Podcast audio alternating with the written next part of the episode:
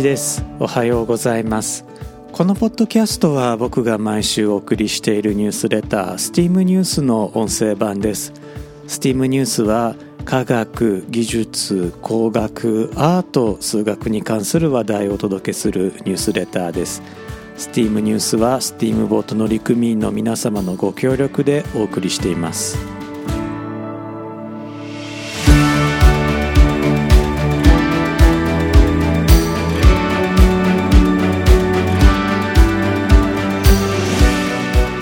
改めまして1です。このエピソードは2022年の4月7日に収録しています。このエピソードでは実は優秀なエンジニアだったハリソン・フォードさんを特集してお届けしていきます。今回も25分間お付き合いください。今週俳優のハリソン・フォードさんが航空宇宙業界に貢献した人物に贈られるハワード・ヒューズ記念賞を受賞するとのニュースが届けられました。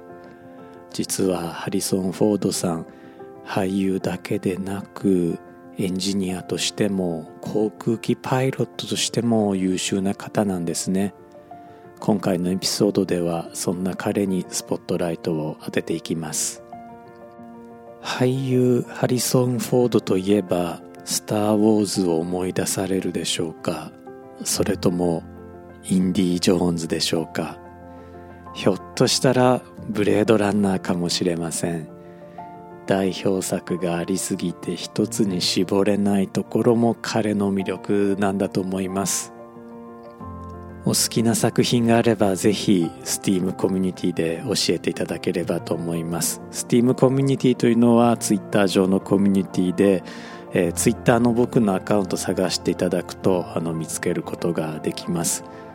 ツイッターは僕はあの実名で「アットカナヤ」でやっていますのでよかったら探してみてください。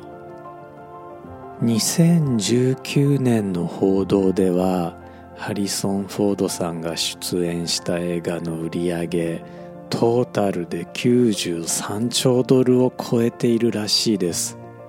もう地球を代表する大俳優と呼べるんじゃないでしょうか。彼は1942年アメリカのイリノイ州で生まれています。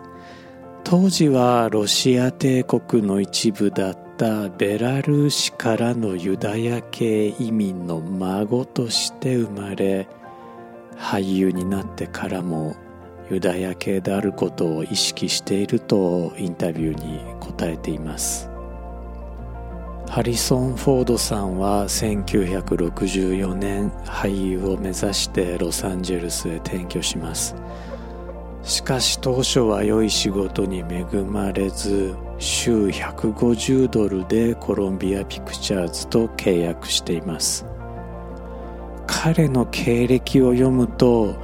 たったの週150ドルというニュアンスで書かれていることが多いんですがアメリカ政府の統計によるとですね1964年のアメリカの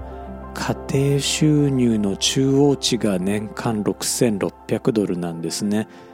まあ、もしコンスタントに仕事が入っていれば週150ドルというのは悪い数字ではないです。ただもちろんコンスタントに仕事が入ればということになるんですけれどもね、えー、なお当時はですね1ドル360円時代ですから週休150ドルも日本円にすると週休5万4千円になるんですね。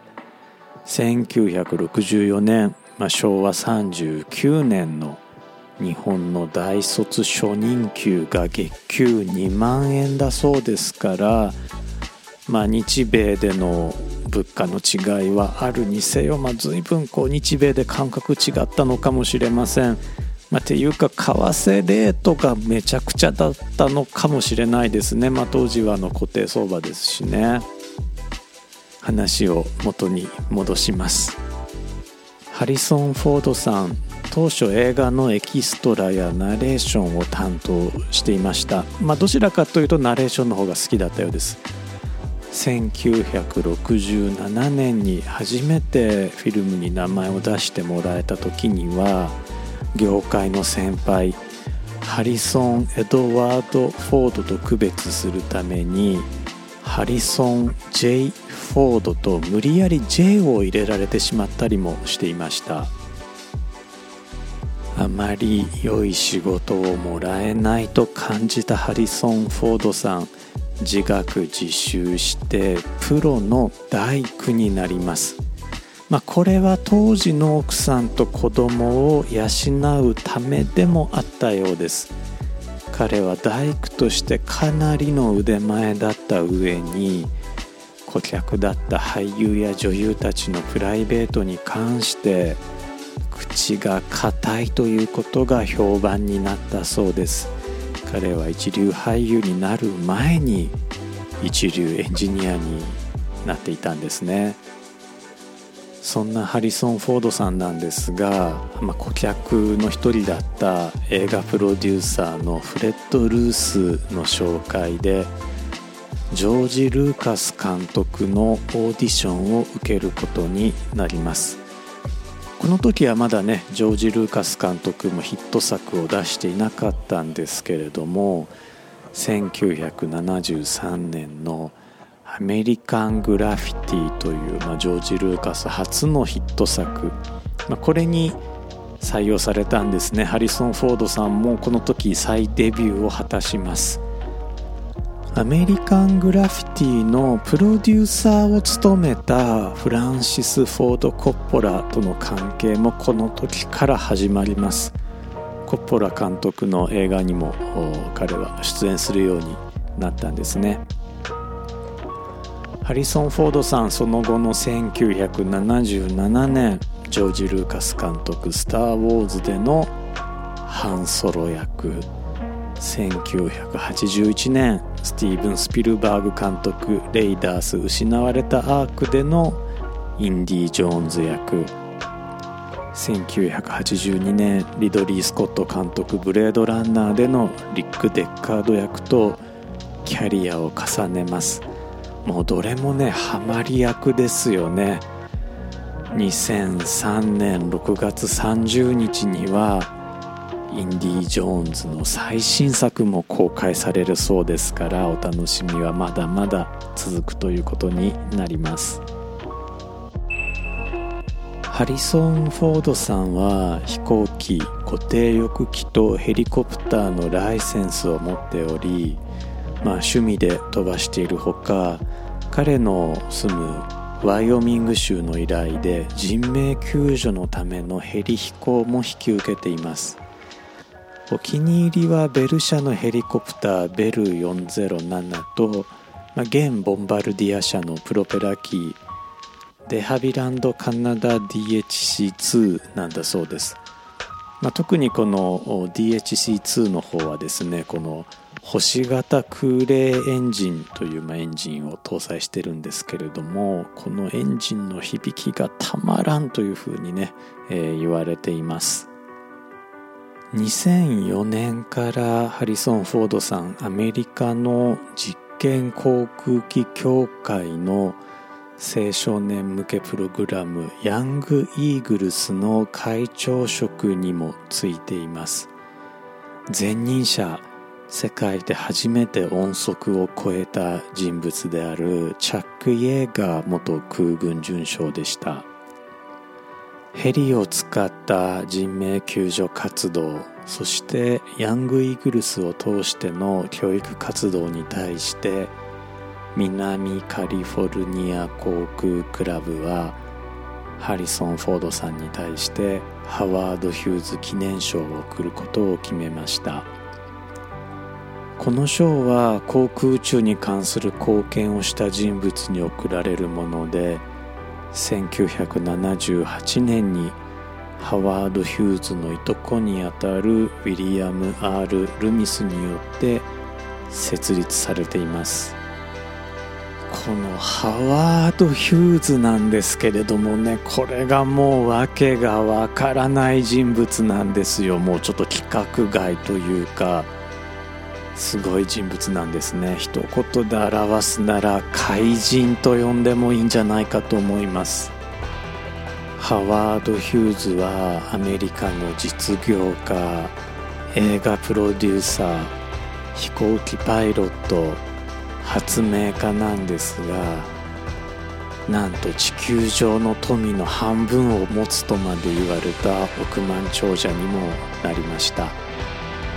ハワード・ヒューズの父親もユニークな人物で弁護士資格を持っていたものの天才的なエンジニアでかつ詳細もあったようなので弁護士としての活動はしてなかったんですね。彼はですね現在では一般的な掘削用のドリルを発明しその特許でヒューズツール社とそれから人財産を作ります。ハワード・ヒューズは18歳で両親を亡くすのですが特許と会社を相続しかねてから興味を持っていた映画事業と飛行事業を始めます。飛行事業はですね、え、飛行機の運用とそれから飛行機そのものの開発と両方手掛けるんですね。そんな傍ら偽名でアメリカン航空に就職してパイロットにもなっています。これは飛行技術を学ぶためだったようです。彼は1938年に91時間で世界一周飛行を達成しており当時の世界記録を樹立しています。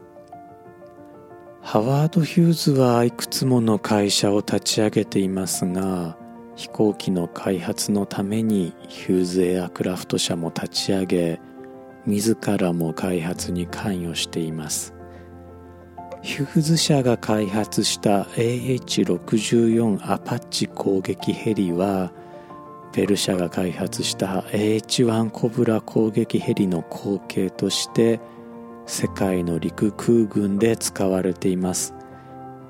日本の自衛隊は A1 コブラの方を使っているんですが、まあ、ひょっとしたらアパッチ攻撃ヘリにね置き換えていくかもしれません。そんなハワード・ヒューズの人生本当に複雑回帰なんです。実は映画化もされています。マーティン・スコセッシ監督「アビエイター」ではレオナルド・ディカプリオがハワード・ヒューズを演じています。よかったら週末にご覧になってみてはいかがでしょうか。これもすごく面白い映画です。フェドラ帽とよく似たインディ・ジョーンズハットにきなりのシャツレザージャケットカーキ色のミリタリーパンツそして革製のブーツというスタイルは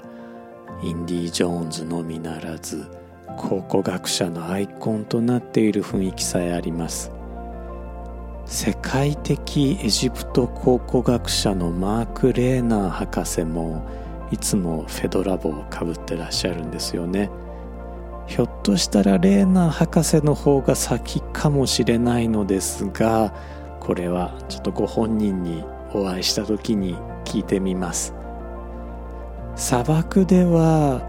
インディ・ジョーンズのコスチューム結構合理的なんですよね。砂地を歩くのに僕もいろんな靴試してみたんですけれども革靴が一番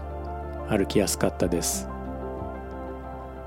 また日差しが強いので帽子は必ず必要なのですが、まあ、つばの大きな帽子だと風で飛ばされてしまうんですよね。あの日差しを避けるという意味ではつばある程度大きさあった方がいいんですがやはり風が強いのであまりつばの大きな帽子はかぶれない、えー、フェドラ帽であるとかそうですね野球帽も良いです。ただまあ人間首筋を日焼けすると非常に消耗するんですよね。そこで、えー、旧日本軍が採用していた戦闘帽、まあ、戦闘用の帽子ですね。これについていた棒垂れ布という後頭部のひらひら。これが大変有効なんです。日本のモンベルのその名もサハラキャップという帽子にも採用されているのであこれは砂漠に行く時は是非装備しておきたいものです。あとですねあまりアクティブに動かない時砂漠でじっとしている時間が長いですよっていう時におすすめなのがボロ毛布なんですね。ボロ毛布を体に巻きつけると強い日差しや風をしのげますし毛布砂漠に敷けばその上に座ることも寝転がったりすることもできるわけですね。しかもですねこれ機材を日本に引き上げる時に、まあ、機材に巻きつけて緩衝材にしたりもできるのでもう一石何鳥にもなるのでボロ毛布っていうのはね結構重宝しています。まあさすがにインディ・ジョーンズがボロ毛布ではあまり映画的にも美しくないのでこれはなしかなとは思うんですけれどもね。まあ、そんなあインディ・ジョーンズ役のハリソン・フォードさんなんですがアメリカ考古学協会のメンバーにもなっています。彼はこのアメリカ考古学協会の理事として考古学の普及とそして洞窟や密輸の防止を訴える役割もされています。というわけでね、えー、今回のエピソードではハリソン・フォードさんをフィーチャーしてお届けしてまいりました。メールでお送りしているニュースレターでは迷子おすすめ書籍をお届けしているんですがこのエピソードに対応する第73号ではおすすめ書籍に変えておすすめ映画をご紹介させていただいています。まあハリソン・フォードが出演している映画の中から選ぼうと思ったわけなんですけれども、まあ、とはいえもう彼はもうものすごくたくさんの映画に出ていらっしゃるしそれぞれなんかハマり役なので、まあ、これ一つおすすめというのはなかなかね難しいんですね。もちろん「スター・ウォーズ」も素晴らしい映画だしブレードランナーなんかもねもう名作中の名作だしインディアナ・ジョーンズインディ・ジョーンズに関して言うともうまあ僕も考古学の仕事をしていることもあってすごく思い入れがあるんですけれどもおすすめ映画あえてこの3作品を外させていただきました。ああとあのニュースレターの中ではねご紹介しなかったんですけれどもジャック・ライアンを演じた作品なんかもねもうこれもハマり役なんですけれどもこれもあえて、えー、採用しないで、えー、それに変えて4242というね映画をご紹介させていただきました。日本語の方はサブタイトルがついています「世界を変えた男」これ何なのかというとメジャーリーグ大リーグの背番号42なんですね。メジャーリーグで背番号42というと1人しかいません。そうなんです。全てのチームで永久欠番なんです。42番。アフリカ系アメリカ人初のメジャーリーガー。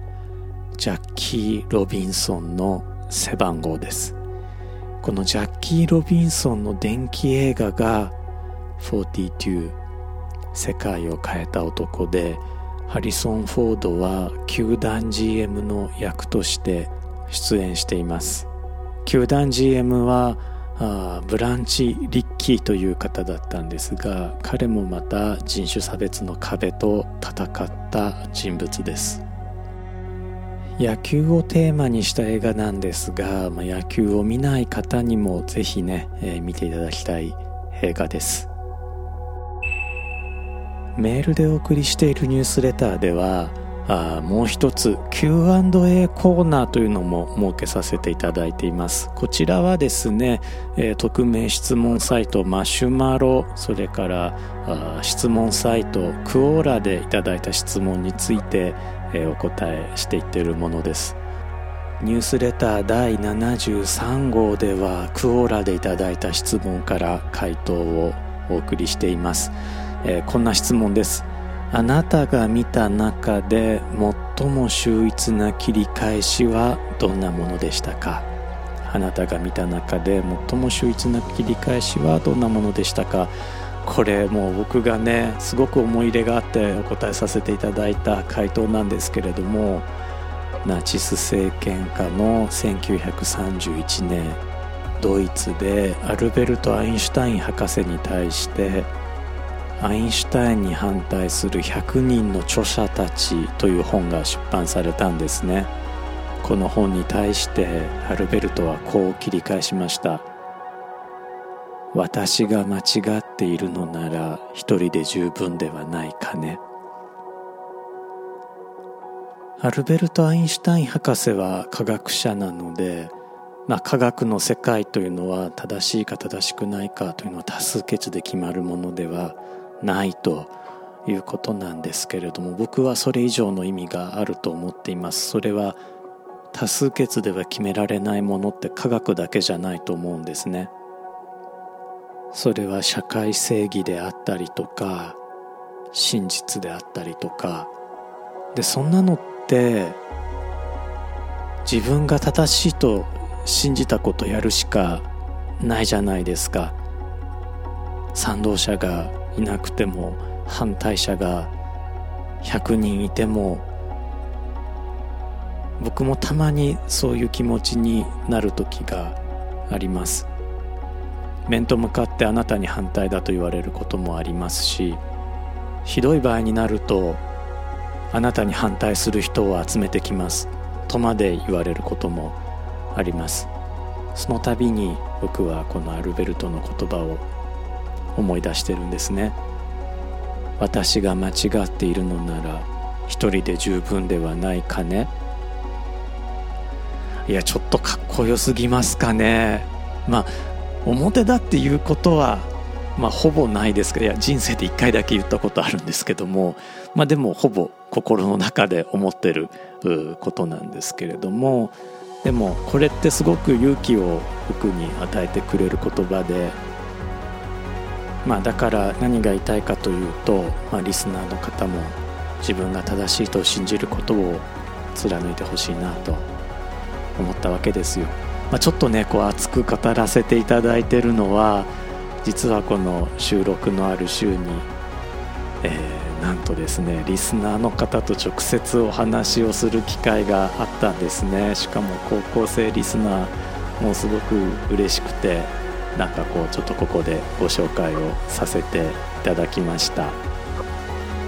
ニュースレターの方はですね、まあ、編集後期に変えて一期一重の話という、えー、コーナーも書かせていただいています。これは1週間にあったことを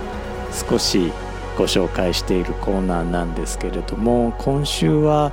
あウクライナ人アーティストたちのメッセージに、まあ、僕がね字幕をつけさせていただいたという話題もお届けしています。こちらもまたニュースレターの方でよかったら、